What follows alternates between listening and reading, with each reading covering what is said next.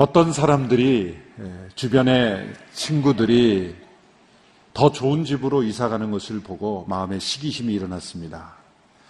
그래서 현재 살고 있는 집을 팔고 자신이 만족할 수 있는 집으로 이사 가기를 원했습니다. 그래서 부동산 중개인에게 집을 팔아달라 이렇게 내어 놓았습니다.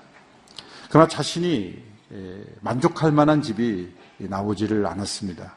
한동안 집을 찾는 중에 드디어 신문에서 본인이 만족할 수 있을 만한 집을 찾았습니다. 그래서 연락을 했습니다. 그 부동산 중개인에게 연락을 해서 오늘 신문에 나오는 바로 그 집, 내가 만족할 만한 집입니다. 바로 그 집을 살 수 있도록 빨리 주선해 주십시오. 그 부동산 중개인이 여러 가지 질문을 던졌습니다. 그러고 나서 이렇게 말합니다. 그 집은 지금 당신이 살고 있는 그 집입니다. 예.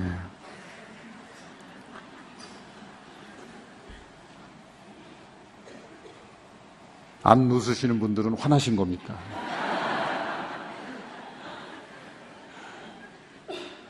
만족이 없는 우리의 삶을 꼬집는 그런 이야기입니다. 두 종류의 사람이 있습니다. 온도와 관련된 기계가 두 개죠. 하나는 온도계가 있고 또 하나는 온도 조절기가 있습니다. 같은 기계인 것 같지만 전혀 다릅니다. 온도계는 현재의 온도를 그저 보여주는 것입니다. 날씨가 차가우면 온도가 내려가고 또 날씨가 뜨거우면 온도계가 올라가는 것이죠. 날씨의 기후의 반영일 뿐입니다. 온도 조절기는 정반대입니다. 밖은 추워도 따뜻하게 만들 수가 있고, 밖은 더워도 시원하게 만들 수 있는 게 온도 조절기입니다. 온도계와 같은 사람은 주변의 상황을 그저 반영해 줄 뿐입니다. 기분 나쁜 상황이 있으면 그냥 기분 나쁘게 되고 기분 좋은 상황이 있으면 기분 좋게 되는 거죠. 온도 조절기와 같은 사람은 정반대입니다. 아무리 기분 나쁜 일, 그런 상황이 나에게 몰아 닥쳐도 내 감정을 조절하고 온도를 조절할 수가 있는 거죠. 모두가 다 다툼의 상황에서도 그 온도 조절기는 하나됨을 이끌어낼 수가 있고 모두가 다 슬픔 속에 있어도 기쁨을 만들어낼 수 있는 그런 사람. 온도 조절기와 같은 인생이죠. 사도 바울의 모습을 보면 바로 온도 조절기가 생각이 납니다. 그가 지금 처한 상경을, 환경을 보면 아무리 생각해도 기뻐할 수 없고 감사할 수 없습니다. 그러나 그는 기뻐하고 있어요. 온도 조절기와 같은 사람을 이라는 것을 우리에게 보여주고 있습니다. 그러나 우리가 이해할 것은 그의 고백 속에 나타나는 것은 그가 태생적으로 낙천적이기 때문에 이런 고백을 하는 것이 아니라는 것이죠. 그는 이렇게 고백합니다. 이것을 배웠다. 이렇게 말합니다. 11절의 말씀을 보십시오. 11절. 내가 궁핍함으로 이런 말을 하는 것이 아닙니다. 나는 어떤 처지에 있든지 자족하는 법을 배웠습니다. 나쁜 잡초는 씨를 뿌리지 않아도 자라요. 그리고 잘 자랍니다. 가꾸지 않아도 나쁜 잡초는 알아서 잘 자랍니다. 그러나 열매 맺는 귀한 열매를 맺는 나무는 가꾸어야 잘 자랍니다. 가꾸어야 됩니다. 공을 들여 재배해야 됩니다. 값진 열매일수록 그렇습니다. 우리 마음속에 일어난 불평과 불만은 교육이 필요 없습니다. 그냥 내버려 두면 불평불만은 잘합니다. 그러나 감사와 기쁨은 배워야 하는 것이죠. 훈련이 필요한 것이죠. 값비싼 훈련을 통해 바울은 이 감사와 만족을 배웠다 라고 고백하고 있습니다. 또 이 만족은 자기 안에서 얻는 만족이 아니라 그리스도 예수 안에서 얻은 만족이라고 고백합니다. 13절의 말씀을 보십시오. 13절 같이 읽습니다. 시작. 내게 능력 주시는 분 안에서 내가 모든 일을 감당할 수 있습니다. 이 13절이 많은 오해가 있는 구절이기도 합니다. 내게 능력 주신 이 안에서 내가 모든 것을 할 수 있다. 어떤 적극적 사고방식을 지지하는 구절. 주님 안에서 난 모든 것을 할 수 있다. 마치 우리가 우리 인생에 장애물이 없는 것처럼 모든 문제를 해결할 수 있는 것처럼 그렇게 오해할 수가 있어요. 본문의 맥락을 보시면 12절까지 무엇을 말씀합니까? 어떠한 형편에서든지 나는 만족할 수 있다. 그래서 이 그리스도 예수 안에서 내가 모든 것을 감당할 수 있다는 것은 1차적인 문맥의 흐름에 보면 그리스도 예수 안에서 나는 만족하는 것이 어떤 환경에서든지 가능하다라는 만족이라는 문맥에서 이해해야 되는 것이죠. 뭐든지 불가능하다는 게 아니라 어떤 형편에서든지 만족하는 것이 가능하다. 그런 가능성을 설명하는 거예요. 그러나 1차적인 의미를 분명히 이해한다면 우리는 2차적으로 이렇게 적용할 수는 있습니다. 그리스도 예수 안에서 변화될 수 없는 것 같은 상황에서도 변화되는 것은 가능하다. 슬픔 속에서도 기쁨을 누리는 것은 가능하다. 절망 속에서도 희망을 가지는 것은 가능하다. 내가 원하는 대로 인생의 문제를 다 해결할 수 있다는 말씀이 아니라 그리스도 예수 안에 있을 때 이러한 감사, 기쁨이 가능하다. 라는 말씀으로 이해해야 하는 것이죠.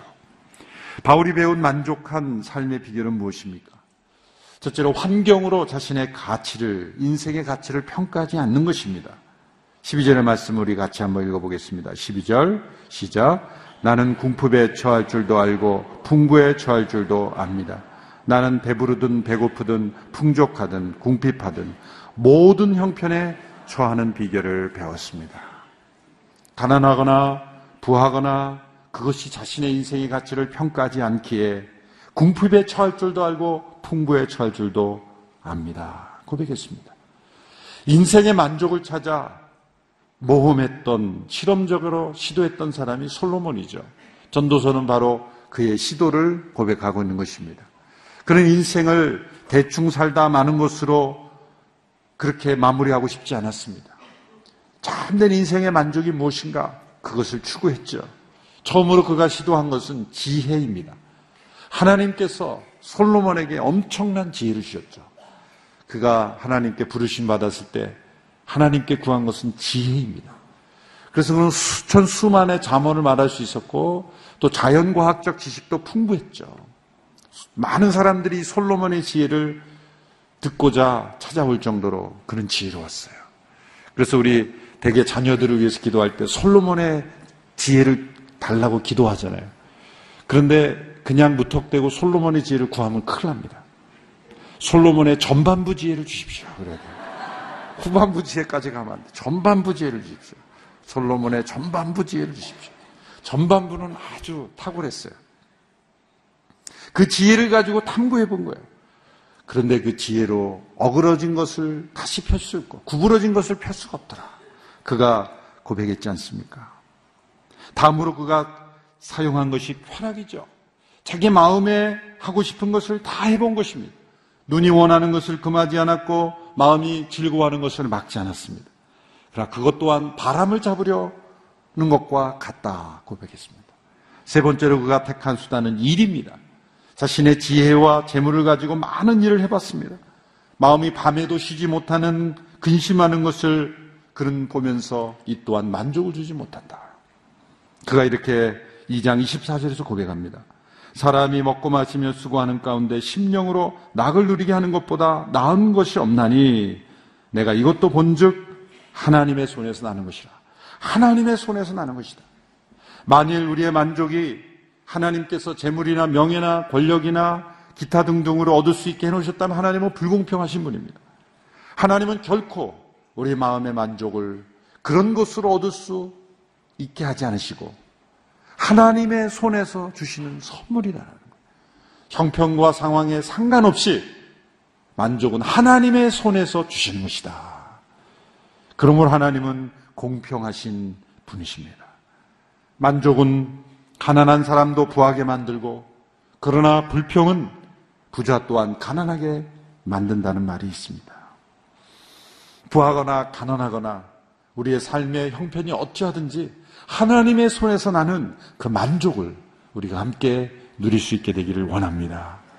두 번째 이 바울의 삶의 비결은 다른 사람을 기쁘게 도우는 것입니다. 특별히 복음 전파의 필요를 위해 봉사하는 것입니다. 14절에서 16절의 말씀을 보십시오. 같이 읽습니다. 시작. 여러분이 내 환란에 함께 참여했으니 잘했습니다. 빌립보 사람들이여 여러분이 알다시피 복음 전파 활동 초기에 내가 마케도니아를 떠날 때 나를 위해 주고받은 일에 동참한 교회는 오직 여러분밖에 없습니다. 내가 데살로니가에 있을 때도 여러분은 한두 번 내가 필요한 것들을 보내주었습니다. 바울이 빌립보서를 쓴 목적 중 하나가 바로 자신이 빌립보 교회 성도들로부터 받은 이 후원에 대한 확인을 해주는 것입니다. 여러분이 보내준 헌금을 잘 받았습니다. 나는 그 확인을 에바브로 디도를 통해 확인해 주는 것이죠. 그래서 제일 마지막 부분에 그러한 헌금에 대한 감사의 표시와 또 확인 영수증을 써주는 것과 마찬가지인 겁니다. 사도 바울이 빌립보를 떠나서 어디로 갔습니까? 데살로니가로 갔습니다. 데살로니가에서 베레아로 갔고 베레아에서 아덴으로 갔어요. 오늘날에는 이런 교통 통신이 발달해서 어, 내가 어디로 갑니다. 이메일로 전화로 할 수가 있지만 그 당시에는 그런 통신 수단이 없었죠. 그래서 바울이 빌립보를 떠나서 데살로니가로 가고 데살로니아에서 아, 베리아로 가, 가고 아덴으로 갔을 때 아마 빌립보 성도들이 추적이 안 됐을 겁니다. 빌립보와 데살로니가까지는 어느 정도 거리가 가까워서 확인이 됐을 수도 있어요. 그런데 이후로는 확인이 되지 않는 거예요. 그럼 어떻게 됩니까? 사람이 가는 수밖에 없는 거예요, 사람이.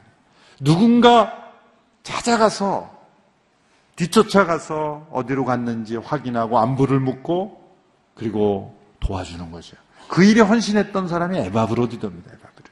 사도 바울의 안부를 살피고 빌립보 교회 성도들의 파송을 받아서 그 바울을 추적하면서 오가면서 도움을 주었던 사람이 바로 에바브로디도죠. 그런데 이 데살로니가로 고 베레아로 가고 또 아덴으로 갔을 때 그 사도 바울을 놓치지 않고 빌립보를 떠나서 떠나간 사람을 놓치지 않고 계속해서 추적해서 바울을 도와준 교회가 빌립보 교회라는 거예요. 그리고 오직 빌립보 교회라는 거예요. 오직. 오직 빌립보 교회. 빌립보 성도들은 바울을 위해서 늘 기도하고 있었기 때문에 기회가 생기자 바울에게 이런 후원 헌금을 보낸 것이죠. 이러한 모습을 통해서 기회가 없는 것이 아니라 시간이 없는 것이 아니라 사랑이 없는 것이고 마음이 없는 것이다. 사실 빌립보 성도들로부터 바울이 이런 헌금을 받는 것은 간단한 문제가 아니었습니다. 왜냐하면 바울이 세우는 원칙인 자비량 원칙이었기 때문에 자급자족의 원칙이었기 때문에 왜냐하면 당시에 수많은 불신자들이 바울이 어떤 금전적인 도움을 받는 것으로 해서 오해받을 수 있고 그것이 복음 전파의 장애물이 될 수 있기 때문에 자급자족의 원칙을 그는 세웠던 거예요. 그런데 바울이 이 빌립보 교회 성도들의 후원을 받으면서 그 원칙이 깨진 거죠. 그래서 어떤 분들은 이거는 맞지 않는 거다. 바울은 이중적이다. 이렇게 비판하는 분이 있습니다만은 이 빌립보서를 보면 그 이해가 됩니다. 바울이 왜 자신의 원칙을 깨면서까지 빌립보 성도들의 헌금을 받았는가? 그게 많아서가 아니에요. 액수가 크기 때문이 아닙니다. 바울은 이들의 성도들의 그 헌신 속에 이들이 단지 나를 혼하는 게 아니라 정말 하나님께 드린 향기로운 재물이라는 것을 발견했기 때문에요. 자신의 원칙을 뛰어넘어 이것은 이들이 하나님께 드린 귀한 헌물이다. 나의 원칙이 중요한 것이 아니라 하나님께 드려진 것이 중요한 것이다. 17절에서 18절의 말씀을 보십시오. 같이 읽습니다. 시작. 선물을 구하는 것이 아닙니다. 오직 여러분의 봉사에 열매가 풍성하기를 바랍니다. 지금 나는 모든 것이 풍족하고 넉넉합니다. 여러분에게서 온 에바브로디도를 통해 받은 것으로 인해 풍족하니 이것은 하나님께서 기뻐 받으실 향기로운 재물입니다. 향기로운 재물이라는 것은 구약 용어입니다. 제사 용어입니다. 레이기에 보면 다섯 가지 제사가 나오죠. 번제, 소제, 화목제, 속건제, 속죄제. 그 중에 세 가지 제사만 향기로운 제물이다라는 코멘트를 합니다. 번제, 소제, 화목제까지만. 왜 향기라는 단어를 특별히 붙였을까요? 그것은 자원함으로 드려지는 제사이기 때문에. 속건제와, 속죄제와 속건제는 의무적으로 드려지는 제사. 진정한 향기는 어디서 나옵니까? 자원함이죠. 부득이함과 억지로 사람 눈치 때문에 위치 때문에 강요에 의해서 하는 것은 아무 향기가 없어요. 아무리 많은 것을 해도 강요에 의해서 원치 않는 것을 하는 것은 향기가 없는 거예요. 하나님께 드려지는 향기는 철저하게 자원함이에요. 어떤 계기는 있겠죠. 어떤 소식은 들을 수 있겠죠. 어떤 또 로부터부터 요청을 받을 수 있겠죠. 그러나 부득이함이 아니라 자원함에서 나온 것이 향기로운 재물이는 거예요. 바울은 그것을 본 거예요. 이들이 바울에게 잘 보이려고 이렇게 한 것이 아니라는 거예요. 하나님을 향한 그 자원함의 순수한 재물. 또 빌립보 교회가 여유가 있었기 때문이 아닙니다. 고린도 후서에 보면 바울이 고린도 교회를 교육하면서 또 지도하면서 이 마케도니아에 있는 빌립보 교회를 예로 듭니다. 고린도후서 8장 2절에서 5절의 말씀입니다. 같이 한번 읽어보겠습니다. 시작. 그들은 수많은 시련 가운데서도 기쁨이 넘쳤고 극한 가난에도 불구하고 넘치는 헌금을 했습니다. 내가 증언하는데 그들은 힘 닿는 대로 했을 뿐 아니라 힘에 붙이도록 자진해서 했습니다. 이들은 그들은 이 은혜와 성도 섬김의 일에 참여할 수 있도록 우리에게 간곡히 부탁했습니다. 그들은 우리가 바라는 대로가 아니라 자신을 먼저 죽게 드리고 하나님의 뜻을 따라 우리에게도 헌신했습니다. 이게 빌립보 교회 성도들에 대한 이야기입니다. 그들은 시련 가운데서도 기쁨이 넘쳤고 극한 가난에도 불구하고 넘치는 헌금을 했습니다. 힘 닿는 대로 했을 뿐만 아니라 힘에 붙이도록 자진해서 그리고 바울에게 간곡히 부탁했죠. 참여할 수 있게 해달라. 이것은 예루살렘 교회가 극한 기근 가운데 있을 때 바울이 자신을 위해서는 절대 모금하지 않았지만 극한 가난 속에 있는 구제를 위해서는 모금을 했습니다. 그때 가장 열심으로 참여한 교회가 빌립보 교회예요. 가장 더디게 참여한 교회가 고린도 교회입니다. 근데 고린도 교회는 부자 교회고 빌립보 교회는 가난한 교회예요. 그래서 바울이 보다 못해 빌립보 교회 예를 들면서 지금 책망하고 있는 거예요. 책망하고. 간접으로 책망하고 있는 거예요.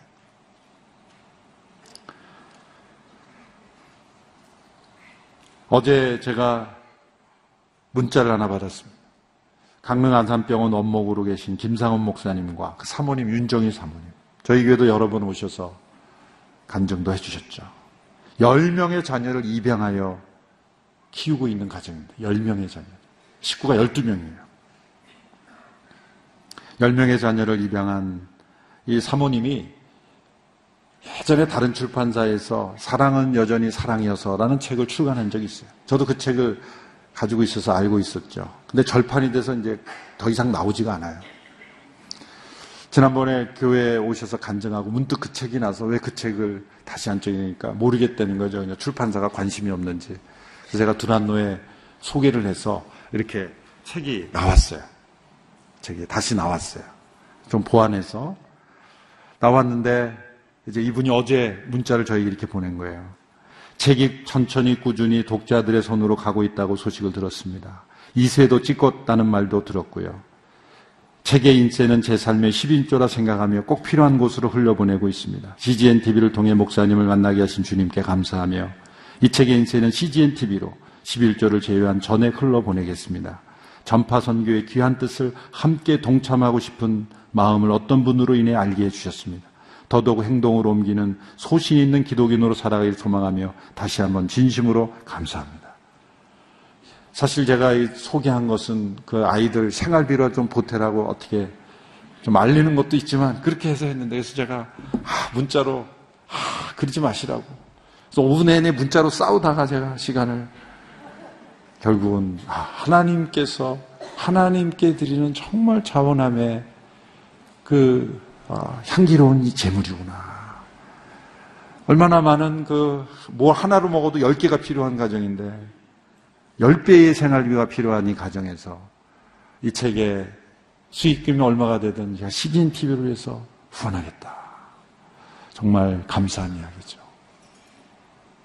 여러분 이 책 많이 사시길 바랍니다. 정말 감동적인 이야기예요. 귀한 사모님이죠. 귀한 사모님. 저는 이 사모님의 귀한 마음을 접하면서 C.S. 루이스라는 분이 순전한 기독교라는 책에서 기독교적인 사회의 자선에 대하 이렇게 코멘트한 내용이 생각났습니다. 제가 한 문구를 한번 읽어드리겠습니다. 기독교적 사회란 자선을 할 때 우리가 여유 있게 줄 수 있는 정도보다 조금 더 주는 사회이다. 자선에 쓰는 비용 때문에 가게가 빠듯해지거나 제한받는 일이 전혀 없다면 너무 적게 주고 있는 것이다. 자기는 하고 싶지만 자선에 돈을 쓰느라 못하는 일이 있어야 한다. 이거 C.S. 루이스가 세놓은 기준인 바로 이분이 그 실천하고 있어요. 저도 참 회개하는 마음, 도전받는 마음으로 어, 어제 오후에 그렇게 시간을 보냈습니다.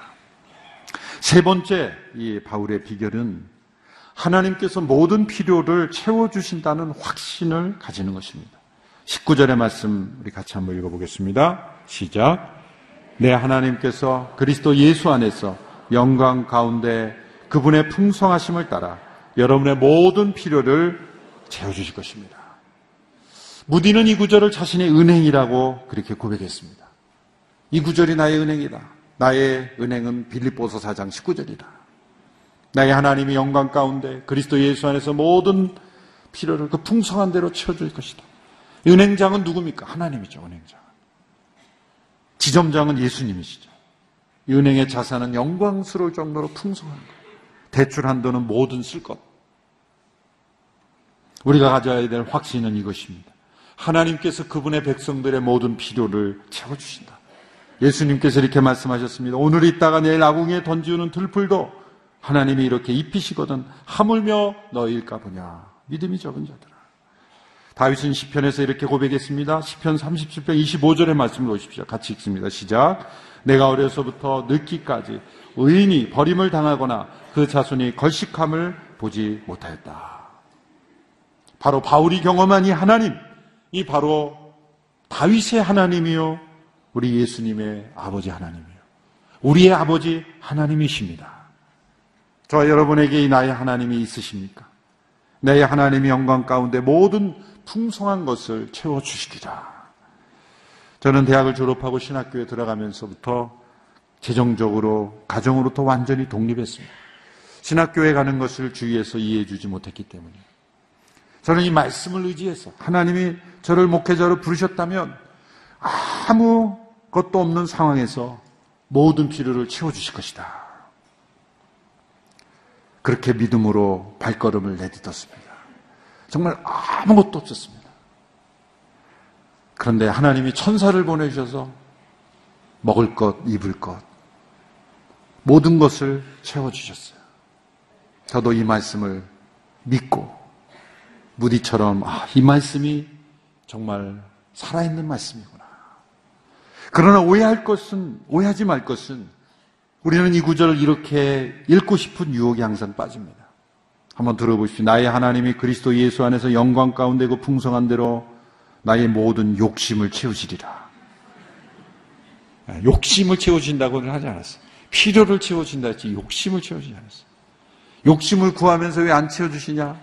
말씀하지 않아야 되죠. 나의 모든 필요를 채우시리라. 우리에게는 이 만족의 기쁨의 삶이 약속되어 있습니다. 하나님이 우리 아버지 하나님이시기 때문입니다. 결론으로 디모데전서 6장 6절에 8절의 말씀을 함께 읽고 마치기를 원합니다. 함께 읽겠습니다. 지족하는 마음이 있으면 경건에 큰 유익이 되느니라. 우리가 세상에 아무것도 가지고 온 것이 없음에 또한 아무것도 가지고 가지 못하리니 우리가 먹을 것과 입을 것이 있은즉 족한 줄로 알 것이니라. 아멘. 이 만족의 기쁨을 누리시며 또한 필요를 흘러보내며 다른 영혼들을 섬기며 채우며 복음 전파를 위해 섬기며 연약한 이들 또 어려운 가운데 있는 이들을 도우며 사는 것이 이 만족의 기쁨을 증가하는 것이죠. 향기로운 제물로 우리의 삶을 드리는 귀한 성도들의 삶이 되기를 주님의 이름으로 축원합니다. 기도하겠습니다. 하나님 아버지 우리에게 만족의 삶을 허락하심을 감사합니다. 우리 모두가 배우기를 원합니다. 체험하기를 원합니다. 하나님의 공급하심을 날마다 체험하기를 원합니다. 우리를 통해 하나님의 축복이 흘러가는 통로가 되기를 원합니다. 섬기는 기쁨, 나누는 기쁨, 주님과 함께 동행하는 인생의 기쁨이 더욱 충만하게 하옵소서 예수님의 이름으로 기도합나이다. 아멘.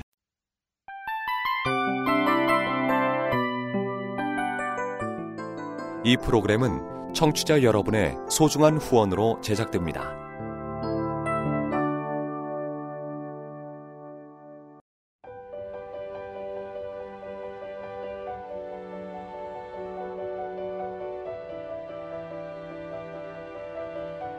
세상에는 수많은 교회들이 있지만 더 깊이 있는 말씀 강해를 찾기 위해 크기로만 교회를 선정하지 않습니다.